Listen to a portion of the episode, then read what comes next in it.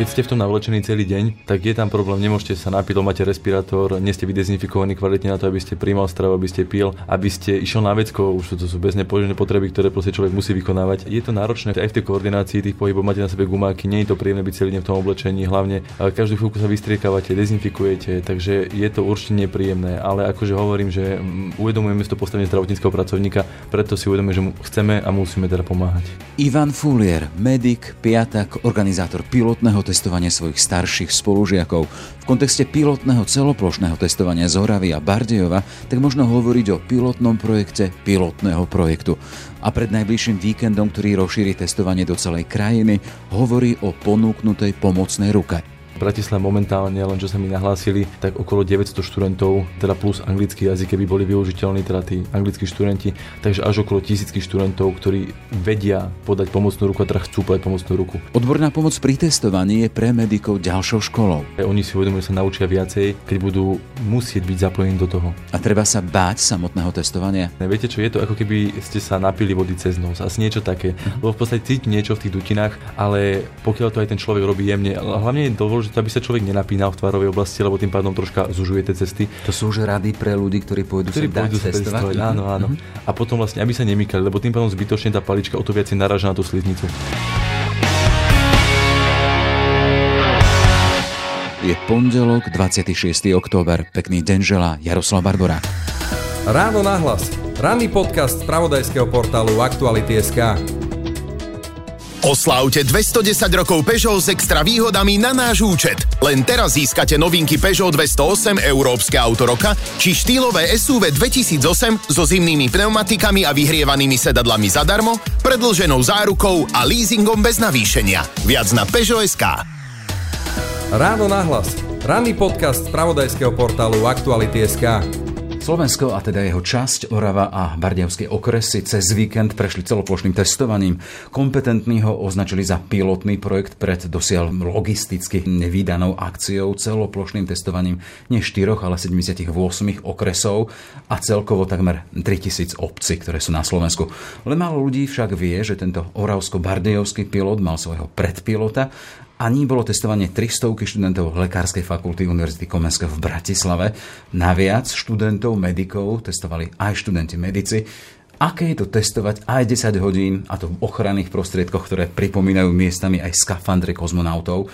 Na osobnú skúsenosť s takýmto testovaním sa pozrieme s Ivanom Fulierom, ktorý testovanie viedol za študentov, aj rovnako predsedom študentskej časti Akademického senátu Lekárskej fakulty Univerzity Komenského. Vítajte v štúdiu. Dobrý deň.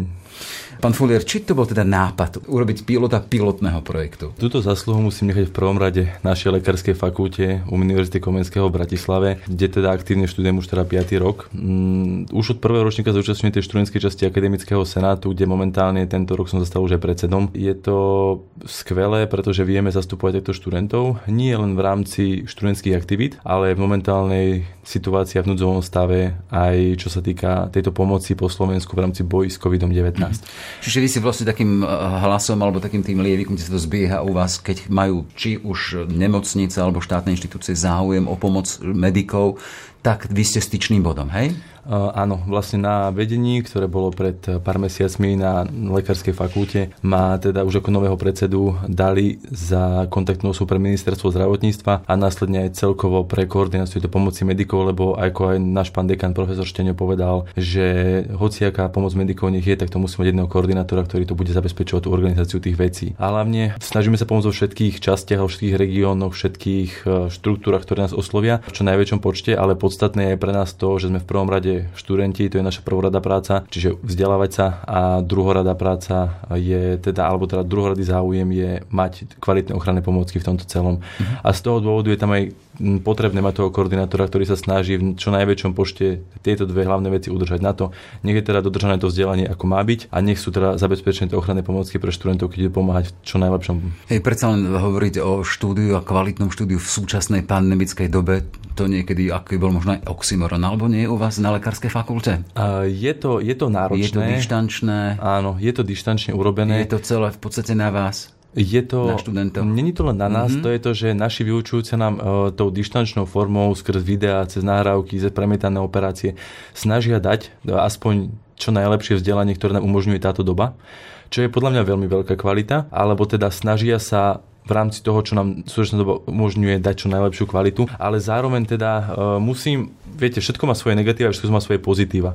Takže na druhej strane mince by som videl to, že aj naša práca v call centre, čo sme boli vlastne od marca do nejakého júna, teraz je tam už iná Ešte práca. o prvej vlne. Mhm. Áno, o prvej vlne vlastne sme pomáhali v call centre, teda v komunikácii s pacientmi usmerňovať ich zdravotnícke potreby a bolo to veľmi kvalitné kvôli tomu, že človek sa naučí komunikovať s tým pacientom, ktoré bude využívať v nemocnici a hrať s ním takú, nazvem tak diplomatickú hru tej komunikácie, kedy aj chceme pacientovi pomôcť, ale aj vlastne jeho veľakrát neinformovanosť, alebo teda ne, nehovorím, že jeho konkrétne, ale tú neinformovanosť, ktorá svojím spôsobom panuje v tejto dobe, tak e, ho ukludniť, povzbudiť ho, takže takýmto spôsobom to vie. Zároveň sa stretávame s o mnoho inými situáciami, keď sme v nemocnici a podobne, pretože to nie sú bežné návštevy lekára. Veľakrát tie návštevy sú úplne iné a preto si myslím, že medici, ktorí momentálne sú v nemocnici, lebo 6 ročník máme prezenčne a teda aj niektoré iné fakulty, tak sa snažíme tých lekárov, ktorí vidú teraz najskôr, to poviem, tak e, im dať čo najviac tých praktických vedomostí. A teda pokiaľ máme aj my takéto príležitosti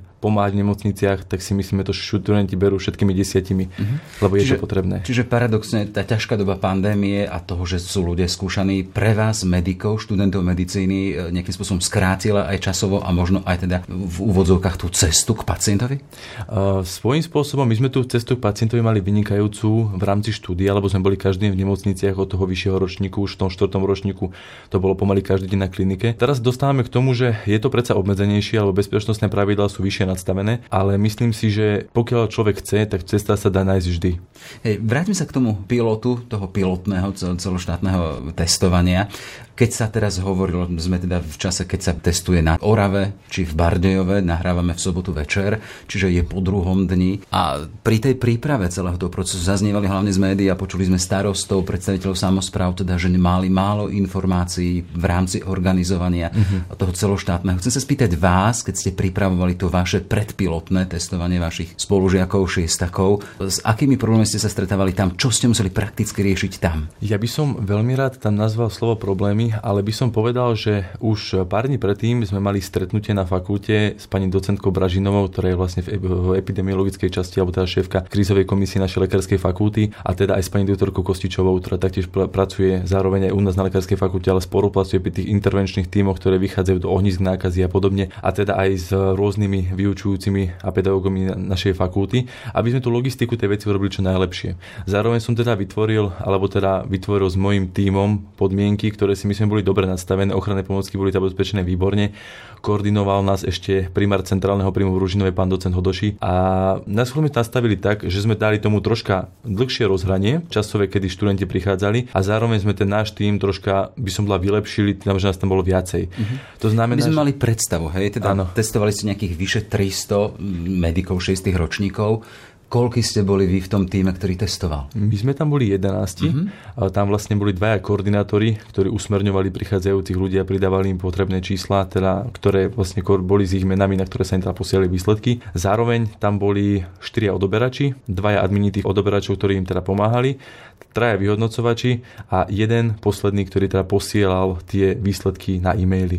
Bolo to podľa mňa veľmi kvalitne zorganizované kvôli tomu, že študenti prichádzali a zároveň odchádzali. To znamená, že nemali tam žiadne prestoje. Od pani docentky Bražinovej im prišiel výsledok na ich e-mail. To znamená, že nemali tam ten čas potrebný na ten antigenový test, aby čakali na výsledok tých 15 minút. Uh-huh. A tým pádom sme sa nestretli so žiadnymi skupinkami ľudí, žiadnymi návalmi, že by tam ľudia stali na sebe, že my nemali dodržané rozostupy Takže preto si myslím, že táto logistika veci bola nachystaná veľmi dobre a myslím si, že do budúcna, keby sa ešte stretneme s týmto testovaním antigenovým našich šiestakov, alebo teda celkovo aj iných ľudí, kde sa práve nás pýtajú na logistiku veci, tak si myslím, že to vedeli jednak znižiť ľudí, ktorí by tam boli potrební na nejakých 7-8 ľudí a jednak skrátiť čas, ktorý bol potrebný. Momentálne to prebehlo z nejakých 9 hodín aj s teraz obednou prestávkou, ale dokážem si povedať, že bez obednej prestávky by to za tých 5 hodín bolo zvládnutelné. Mm-hmm. Hej, to sme už tej finálnej, teda ten posledný krok, keď ľudia dostávali výsledky. Ano. Vy hovoríte ten, ten rozdiel oproti tomu aktuálnemu testovaniu na Orave v Bardejove v tom, teda, že ak tam ľudia dostávajú výsledky, dostávali výsledky v obálkach, tak vy ste ich posielali e-mailom a to bolo bolo tá výhoda, ktorú hovoríte? To bola určite výhoda z našej Čiže keby ste mali možnosť dať feedback štátnym orgánom, by ste im poradili práve toto, hej, tú elektronickú formu posielania. Na jednej strane viem sa vžiť podľa mňa aj do ich formy, pretože nie každý človek momentálne aj geriatrickejší pacienti nie vždy tie e-maily majú. Mm. Že určite sa stretávajú aj s tým, že mnoho ľudí im povie, že buď nepoužíva toto telefónne číslo, alebo možno starší ľudia majú len pevnú linku, alebo teda e-mailom vôbec nedisponujú. Preto by som povedal, že keby chcú od nás pomoc v našej logistike, tak nemáme s tým problém, ale určite v prípade, že sa oni stretávajú s nejakými problémami, do ktorých my nevidíme. Takže ja som najradšej taký, keď hodnotím veci, ktorých som priamým svetkom, takže stali sa možno udalosti aj Bardejove, ktoré by sa mohli dať vylepšiť. Každý by tam vedel aj chyby, určite aj oni samotní vedia do budúceho podať, že čo môže byť lepšie, ale myslím si, že určite tam bolo veľa protikladov, keďže to bolo tak veľký, poč- tak veľký počet ľudí, ktorí práve im dávali tie veci, že asi to chceli mať nejako inak ošetrené, ako sme to mali my. Hej, my sa rozprávame v podstate ešte pred tým celoplošným, celoštátnym Áno. testovaním sme naznačili v úvode, ak teraz testovali nejaké štyri okresy, tie tri oravské a jeden na východe okolo v Bardejove, tak o ten týždeň to už bude tých 78 okresov, som to spomínal správne Takže to bude ten rozdiel. V podstate nastavíme zrkadlo, ako by sa to možno mohlo zlepšiť. Ale poďme na tie vaše osobné skúsenosti, čo som naznačil v úvode. Mm-hmm. Ešte predtým, ako sa začne testovať, ako ste vy začali testovať vy 11 tých vašich e, spoluštudentov, tak ste si museli prejsť čím? kto vyberal ľudí, kto tam pôjde, aké boli kritériá na to, aby ste boli v týme mm-hmm. a potom sa dostaneme možno aj k tým skafandrom. Áno, áno. Aha. V podstate snažil som sa zakomponovať do toho týmu veľmi veľa ľudí, ktorí... Čiže vy osobne ste boli ten človek, ktorý bol lievikom, alebo tým, ktorý vyberal ďalších ľudí. Áno, áno, ktorý vyberal našich medikov. Vlastne boli to dobrovoľníci, ktorí si najprv nahlásili, že by boli schopní pomáhať a z toho sme vybrali určitý počet ľudí. Bolo z čoho vyberať? Je z čoho vyberať. Je veľmi veľký Čiže počet prihlásilo dosť medikov na to, áno. že chcú sa zúčastniť. Práve, že veľmi veľa sme ešte museli nechať doma, mm. lebo ten počet bol, akože boli sme tam len 11, ale hovorím, že tie cifry medikov, ktoré chcú pomáhať len v Bratislave, len z našej lekárskej fakulty, sú trojciferné. Dokonca by som povedal, keby riešime celkovú pomoc po Slovensku, kde by ich bolo možné zapojiť, tak by to bolo číslo okolo tej tisícky. Ale zase nechcem predbiehať, akože bolo by to určite. Čiže ak aj dnes vyzýval minister zdravotníctva, nie len lekárov, ale zdravotníckých pracovníkov, vy ešte nie ste zdravotníckí pracovníci, ale ste ochotní už po tom 5. 6. ročníku ísť a dať svoju pomocnú ruku aj pri tomto aktuálnom celoplošnom testovaní. Áno, určite áno. Už len z toho dôvodu, že podľa novelizácie zákona medic 5. 6. ročníka v núdzovom stave je braný za zdravotníckého pracovníka. A teda druhá vec, určite by sme boli schopní pomôcť týchto, lebo robil som aj taký prieskum v rámci Slovenska a vyšlo tam okolo 200 ľudí, teda 200 medikov, mm-hmm. ktorí z tých vyšších ročníkov, ktorí už skúsenosti odberu majú. Čo si myslím, že už len ten odoberač, keby je sám o sebe tých 200 odoberačov, tak vie zobrať veľmi veľký počet ľudí. A ešte poďme k tým kritériám. Na základe čoho ste vyberali tých vašich e, spolutesterov alebo tých, čo testovali? Áno, v podstate zobral som tam nejakých skúsených ľudí, ktorí už teda by som povedal, že od prvej vlny pandémie v tomto sa zúčastňovali v tejto pomoci, ale zároveň sme mysleli na to, že nemôžeme furt práve točiť len tú skupinu tých 200 ľudí. Z toho sme tam 5 ľudí zobrali, ktorí teda robili výsledky alebo teda vyhodnocovali výsledky a zároveň, keď bola menšie predstav, sme ich skúsili ukázať, ako sa tie odbery robia, lebo si myslíme túto našu skupinu medikov, ktorých máme, hovorím okolo tej tisícky na, len v Bratislave mm-hmm. a po celom Slovensku je to ešte väčší počet, tak by sme určite vedeli rozšíriť do toho, aby sa zúčast, alebo teda zaučili čo najviac, čo najviac ľudia by sa zaučilo. A kvôli tomu sme tam zobrali aj tých neskúsených, aby teda sa mohol ten počet posúvať. Keby náhodou presne, ak vy hovoríte, už príde tá veľká pomoc, tak aby tam boli zaučení ľudia, ktorí vedia odoberať a aby sme vedeli čo najviac pomôcť. Hej. E, čiže ak minister hovorí teda, že to je práca, to testovanie alebo odoberanie vzoriek nie len pre lekárov, ale aj pre zdravotníckých pracovníkov, vy, ktorí ste si tým prešli a prešli ste tým školením, nie je to také, že sa to nezvláda. Keď človek chce sa zvládnuť všetko, mm-hmm. to je môj taký názor, takže myslím si určite, toto je jedna z vecí, ktoré sa na 100% zvládnuť dajú. Hej. Čiže informácie pre ministerstvo zdravotníctva či pre štát štátne orgány. Máme tu koľko 100 medikov, ktorí sú k dispozícii? Ja by som to nazval ešte viacej, akože mm-hmm. možno, možno aj okolo tej tisícky, keby sa pozrieme na celé Slovensko. Nechcem tam hovoriť za Martinské fakulty, Breslavskú Slovenskú zdravotníckú univerzitu a teda Košickú fakultu. Keby ste mali hovoriť za Bratislavu, tak tak e, v Bratislave momentálne, len čo sa mi nahlásili, tak okolo 900 študentov, teda plus anglický jazyk, keby boli využiteľní, teda tí anglickí študenti, takže až okolo tisícky študentov, ktorí vedia podať pomocnú ruku a teda chcú podať pomocnú ruku.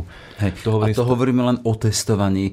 Ja len uvedím taký príklad ešte v rámci prvej vlny, napríklad z mm-hmm. Českej republiky, tam z Brna organizovali medici e, nielen tú odbornú pomoc v nemocniciach, tie vyššie ročníky, ale napríklad tie nižšie ročníky, tie sa mali stredať aj deti lekárov a to organizovala medička zo Slovenska. Mm-hmm Antalova, no. Máme, máme veľmi, veľmi šikovných mm-hmm. ľudí, ktorí veľmi širokú perspektívu týchto vecí dokážu pokryť. Vlastne preto aj my sme mali call centrum, ktoré sme pomáhali, že to nebolo čisto len tie odbery. Bola tam triáž pacientov, bola tam vlastne pomáhanie. Hlavne aj teraz vidíme, už to začína opäť, že náš zdravotnícky personál, ktorý je už teda v nemocnici ako doktori a podobne, začínajú postupne podávať, chodia do karantény a už aj vedenie lekárskej fakulty prebralo túto možnosť, že v prípade, že by oddelenia kolabovali, tak to nazvem, my naši medici boli schopní pomôcť. Hlavne kvôli tomu, že aj oni si uvedomujú, že sa naučia viacej, keď budú musieť byť zapojení do toho. Tak to. Übung macht Meister, ako hovorí Nemci. Cvičenie robí odborníka a majstra. E, poďme k tým skafandrom, lebo to je predsa len tie obrazy, ktoré teraz prichádzajú zo Slovenska, z Oravy či z Bardiova, tak keď vidíme ľudí, ktorí testujú, tak to je jeden nenormálne veľký e, a asi necitlivý skafander. Tak chcem sa len spýtať, že boli ste v ňom aj vy navlečení. Čo to znamená, čím všetkým, čo ste si museli obliec a nakoľko to možno znižuje citlivosť, napríklad pri rukách, alebo ako sa v tom robí? Viete, že ten skafander práve na rukách nemáme. To je v podstate ako dlhé tričko, to znamená, že na ruke máme navlečené rukavice. No. Rukavice, áno.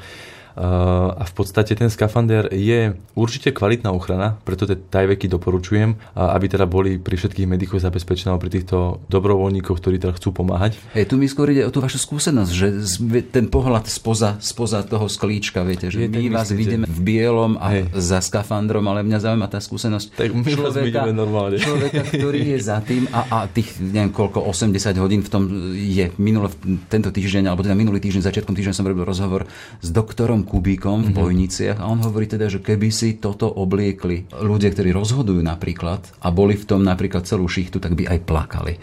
To ma len zaujíma teda, aká bola tá vaša skúsenosť. Ja si myslím, že áno, ja si myslím... No nie myslím, ale teda, že čo som skúsil. Keď ste v tom navlečení celý deň, tak je tam problém, nemôžete sa napiť, máte respirátor, nie ste vydezinfikovaní kvalitne na to, aby ste príjmal stravu, aby ste pil, aby ste išiel na vecko, už to sú bezne potreby, ktoré proste človek musí vykonávať. Je to náročné aj v tej koordinácii tých pohybov, máte na sebe gumáky, nie je to príjemné byť celý deň v tom oblečení, hlavne každú chvíľku sa vystriekávate, dezinfikujete, takže je to určite nepríjemné, ale akože hovorím, že uvedomujeme si to postavenie zdravotníckého pracovníka, preto si uvedomujeme, že chceme a musíme teda pomáhať. Hej, a už len úplne prakticky, keď hovoríte mm. teda, že je problém aj ísť na vecko a takže koľko hodinové tie služby ste mali v rámci vášho testovania? To testovanie bolo od rána od 8 do večera 6 alebo do ktoré? Áno to je nejakých 10 hodín. Keď bol človek navlečený v skafandri, koľko v ňom strávil? Mm. Ja som v tom bol najdlhšie 11 hodín. 11 hodín? Áno. A kolegovia niektorí, čo viem, tak aj 12 a možno aj viacej. Uh-huh. Pamätám si aj Červený kríž, ktorý vlastne pomáhal pri triaži pacientov v našej bojnickej nemocnici a tí taktiež boli celý deň oblečení v týchto oblekoch a bolo to proste, preto, preto ľudské telo je to náročné, jasné. A hlavne ešte by som povedal, na, naša výhoda je to, že sme mladí, kvôli tomu, že aj ten organizmus dnes je troška viacej. Ale keď by do toho mali už nejaký geriatrický pán doktor alebo niekto, tak e, by to možno určite bolo pre neho horšie, lebo predsa ten príjem tej stravy, ten, ten pitný režim a takéto, je to ťažšie udržať proste v tom, hm. v tom obleku. Hej. A ešte tam tá citlivosť, lebo predsa len odoberať vzorku z hlboko z nosoholtana to chce aj naozaj nejaký kumšt a aby to bolo aj jemné, aby ten človek netrpel. Aká to je skúsenosť? Máte aj vy obavu? Mali ste obavu, keď ste odoberali vzorky? Kým sa to človek naučí, tak je dobre, keď niekto nad ním a keď mu vlastne ukáže ten systém. Ale v podstate dávame do toho študentov, ktorí predovšetkým majú tie znalosti z anatómie a myslím si, že vedia už aj o tých anomáliách, ktoré sa tam môžu vyskytnúť. Takže v prípade, že má človek prepážku polipinosové a podobné veci, tak vieme, by som dal do akej miery len, len zatlačiť. A celkovo tá anatómia tej, toho nosovolta oceánu je charakteristika, že vieme už aspoň troška tú citlivosť nejako ovplyvniť. Ale ako máte pravdu, nie je to to, čo máte bez rukavic. Dva vrstvy rukavic robia svoje, ale myslím si, že už sme v tom takí zbehli niektorí, teda, ktorí sú skúsení, že sa to v pohode, úplne v pohode zvláda. Hej. A... Keď nás počúva e, človek, ktorý pôjde na celoplošné testovanie napríklad mm. budúci víkend a počuje to, že kým sa to človek naučí, tak potom to je dobré. A to znamená, že musí mať nejakú, neviem, desiatku, dvaciatku ľudí, ktorí ním prejdú a už to potom vie. Sna- snažíme majú sa ľudia obávať, tí prví 20? Nie, ja by som určite no. takéto veci nechcel dávať práve naopak. Ja sa pýtam, my som praktické veci, že teda nebol som ešte na testovaní, pôjdem a keď si predstavím, že tam môže byť na druhej strane človek, pre ktorého som prvým takýmto testovaným, mm-hmm. tak začína mať aj strach trošku. Nepovedal by som, Nie? akože nemusia mať tí ľudia strach, práve kvôli tomu by som ich rade upokojil, teda tých, ktorí to budú všetko počúvať, pretože si myslím, že je to nepríjemné. Viete čo, je to ako keby ste sa napili vody cez nos, asi niečo také. Uh-huh. Lebo v podstate cíti niečo v tých dutinách, ale pokiaľ to aj ten človek robí jemne, hlavne je dôležité, aby sa človek nenapínal v tvarovej oblasti, lebo tým pádom troška zužuje tie cesty. To sú už rady pre ľudí, ktorí pôjdu ktorí pôjdu sa testovať. Áno, áno. Uh-huh. A potom vlastne, aby sa nemýkali, lebo tým pádom zbytočne tá palička o to viac naráža na tú sliznicu. Ale to sú vlastne asi také dve hlavné veci, ktoré ja teda vždy radím každému pacientovi, ktorý príde ku mne, ktorého odoberám. Ale myslím si, že keď už človek má takú citlivosť v tých rukách a dá sa vybudovať veľmi rýchlo a hlavne niektorí, myslím že medici v našom veku by už to mali mať aj v sebe, tak e, by tam nemal byť žiadny problém. Mhm. Akože jediné, čo sa môže stať, to si myslím, nie je nejako korelujúce so smrťou, že začne tomu človeku tiec krv z nosa a to je, teda, je to nepríjemné samozrejme, ale nikomu sa s tým nič nestane. Aká ďalšia cesta tej samotnej vzorky? Čiže sa to zoberie z nosohltana mm-hmm. a čo ďalej? Uh, ide podľa toho, či bavíme o antigénových testoch. No alebo... aktuálne pre nás sú aktuálne tie antigénové, lebo tie budú používané v rámci toho celoplošného testovania. Áno. V podstate antigénová vzorka, teda predtým, ako sa pacient vysniaká, to je kvôli tomu, aby sa tie dýchacie si troška prečistili aby sa aj... Kým veľa... sa vysmrka, hej? Áno, kým sa vysmrka. A ja som že vysňaká. Tak to, to, to, že, čo, akože to polka Slovenska hovorí, hovorí, tak polka a, tak. tak. To je pre mňa nový termín, dobre, takže keď sa vysňaká alebo vysmrka. Áno, no, áno. Alebo teda vyčistiť dýchacie tak to môžeme nazvať tiež. tak e, v podstate tie dutiny sa troška prečistia, hlavne veľakrát sa to začalo využívať už kvôli imobilným pacientom, ktorí vlastne nemajú už taký respiračný potenciál, by som to nazval, ktorí sú veľakrát imobilní a podobne, aby sa koncentrácia toho vírusu dostala hlavne teda do toho nosohltanu, kde teda prebieha ten stier. A keďže antigenový test je charakteristický tým, že nenamnoží sa ako pri PCR metóde tá DNA alebo RNA teda toho vírusu, ale len sa zotiera tou paličkou, tak e, preto aj ten stier by mal nejaké 1-2 sekundy dlhší ako ten PCR test. A potom teda ako sa zotre pacient z jednej druhej nosovej dierky, je teda potrebné z obidvoch práve kvôli tomu, že keby v jednej časti nosohltanu je predsa menšia koncentrácia toho vírusu, tak sa dozrie z druhej časti, lebo ako hovorím, ten antigenový test troška viacej, aby ho tam bolo. Potom sa to vlastne vylohuje v takej akéby skúmavke otvorenej s roztokom. Odberová tyčinka sa zahodí a zavre s takým vrchnáčikom a nakvapká sa vlastne tento roztok v tej akéby zavretej skúmavke. To na antigenový test sa to bude vyhodnocovať. V podstate vyzerá to niečo také, keby máte tehotenský test, lebo vlastne nakvapká sa na jedno miesto a pomalinky sa to vlastne tá kvapalina rozleje v tom a pokiaľ teda je správne urobený test, tak tam vyjde kontrolná palička, tak keď je správna, tak teda už sa len čaká na výsledok. Prípade sa to 15 minút nezafarbí, alebo teda tá tá druhá palička, ktorá tam je, tak je negatívny pacient, keď sa zafarbí, tak je to pozitívny. A vlastne potom po tých antigénových, e, tie majú nižšiu validitu ako tie PCR testy, takže by sa mali... Zjednoduše povedané sú menej citlivé, menej citlivé na, na prítomnosť vírusu a ako teraz hovoria politici, že negatívny výsledok tých aktuálnych antigénových testov už neznamená to, že sme čistí alebo že nie sme pozitívni. Presne tak. Je to také, by som povedal, prvé usmernenie alebo mm-hmm. taká prvá brána toho celého, pretože zase rozumiem aj tej, tej logike, prečo sú momentálne antigénové testy testy a nie PCR testy, pretože PCR test potom ako ho zotrete putuješ do laboratória, kde sa vyhodnocujú už tú dobu, kde mm, naši laboranti s tým musia dlho, dlho, dlho robiť a tým pádom nie sme nejako obmedzení len tými našimi odoberačmi, ale aj tými laboratóriami. Kdežto vlastne v tomto prípade obideme celú tú vzorku z toho laboratória a je to vyhodnené, vyhodnotené rovno na mieste. Mm-hmm. Čiže pre potreby celoplošného testovania je toto praktickejšie určite. a naznačuje to čosi. Hej, v tom zmysle to je to validné. Áno, áno, určite. Hej. Rozprávam sa s medikom o vážnych veciach, teda so skúsenosťou z odoberenia aj takýchto vzoriek. Chcem sa spýtať v aktuálnej dobe, keď počúvame, sme, tá skúsenosť z prvej vlny, keď sme počúvali správy z Talianska, z Bergama, kde bolo tisíce mŕtvych, mm-hmm. sa hovorilo, vojsko odvážalo e, rakvy s mŕtvými. Zažívame teraz e, na dennej báze náraz pozitívne testovaných. E, Pribúda nám aj ľudia, ktorí zomierajú denne okolo 25. Nikdy vás nenapadlo to teda, že som medic, chcem to študovať a prehodnotím moju profesnú budúcnosť? Keď počúvame aj to, že už napríklad na Slovensku dvaja lekári zomreli na čo si také, keď sa starali o takýchto pacientov. Viete čo, práve preto mi možno pripadá tá moja profesná budúcnosť, ak teda vidie všetko ako má, výnimočná. Koľko ešte skúšok? ešte, no skúšok, tam ešte neviem, tam to presne spočítané, ale ne. ešte je vlastne uh, dva roky, teda mm-hmm. necelé dva roky. Čiže ak vidíte to, čo má, Presne tak. Nenapadlo vás to zatiaľ, hej? Vôbec, vôbec na tým neuvažujem. Uh-huh. práve kvôli tomu, že tá moja profesia, teda budúca profesia mi prípada výnimočná, lebo pomôcť tomu človeku na tom živote je niečo, čo človeka vie veľmi obdariť tým pocitom, takým sebaúspe, uh, seba ohodnotenia jednak, ale aj takou eufóriou voči to, že proste sme niekomu re- reálne mohli v tom zdraví pomôcť. Lebo môj názor je taký, že keď uh, niekde sa šije oblečenie alebo niečo, tak samozrejme urobí sa chyba, vyhodí sa, dá sa nový kus. Ale keď si človek pri tej operácii alebo v takýchto veciach a urobí tú chybu fatálnu, tak sa ten druhý kus tam nedá. Takže preto mi to príde práve výnimočné. Ja som vždycky mal rád asi celý život výzvy, to bolo také, čo ma veľmi lákalo, preto si aj akože veľmi rád na seba nakladám veľa vecí a veľa, veľa povinností, ale toto je taká vec, ktorej by som sa teda v budúcnosti chcel venovať naplno profesionálne, hlavne tomuto. A bez toho, aby som tam boli nejaké iné, iné aktivity. V tom vašom komunikovaní s vašimi profesormi, s lekármi, ktorí sa o vás starajú, usmerňujú vás, čo hovoria o tom, ako ten vývoj tej krivky na Slovensku? Hovorí sa, že ide nejaké dva týždne po Českej republike, ale ide ešte dramatickejšie hore. Mm-hmm ak Slovensko podstúpi dve kola toho celoplošného testovania, je tam nádej a to, čo hovoria vaši profáci, teda autority, teda, že pokoríme ten COVID na Slovensku? Stále veríme v to, že to už pôjde tou lepšou krivkou a stále sa snažíme veriť aj opatreniam, ktoré sú nadstavené, pretože veríme to, že to má v sebe tú logiku a že to bude to Slovensko posúvať progresívnejšie dopredu, k tomu lepšiemu, pozitívnejšiemu. Takže to je taký môj názor na to, ale možno tú takúto otázku by som iba takto zodpovedal, pretože asi by to bolo lepšie nechať na tých oficiálnych odborníkov epidemiologov psychológov, ktorí sú tam. Ja Samozrejme, som preto medic. sa pýtam na tých vašich profesorov. Už len záver. Mm-hmm. Ste pripravení ísť do prvej línie, ísť testovať? Čo v prípade, že sa nakazíte? V prípade sa nakazím určite teda... By Počítate s takou možnosťou? Jasné, samozrejme, preto vlastne som celú dobu v Bratislave, tá čo najviac času v Bratislave, aj počas tejto druhej vlny, kde teda pomáhame. Hoci pochádzate z inej časti Slovenska. Presne tak. A preto sa vlastne snažím byť takto aj kvôli rodine, pretože v prvom rade je teda aj zdravie tej rodiny. Takže počítam s touto možnosťou, predsa berem pozitívne môj vek, ktorý má väčšiu úspešnosť na uzdravenie ako nejaký imobilný geriatrický alebo onkologický pacienti. Toto berem ako tú moju devizu a preto vlastne som ochotný pomôcť. A hlavne, viete, teraz ešte som ako medic a môže sa stať, že na fakulte sa skončí, môže sa to stať veľa medikom, takže tým pádom už tá cesta zdravotnícka nepokračovala, ale raz, keď sa teda podarí, ako hovorím, dokončiť a budem teda doktor, tak eh, tam je veľmi podstatné to, že už tam nebude na ten výber. Takže preto sa na to pripravujem a ani by som nepovedal, no možno pripravujem skôr, už som na to pripravený, že chcem pomáhať aj za takýchto situácií. Eh, tu v štúdiu s nami sedí vaša priateľka, tá sa nebojí teda o vás? to v prvej línii. To už by si musela to ona povedať. Na nohe.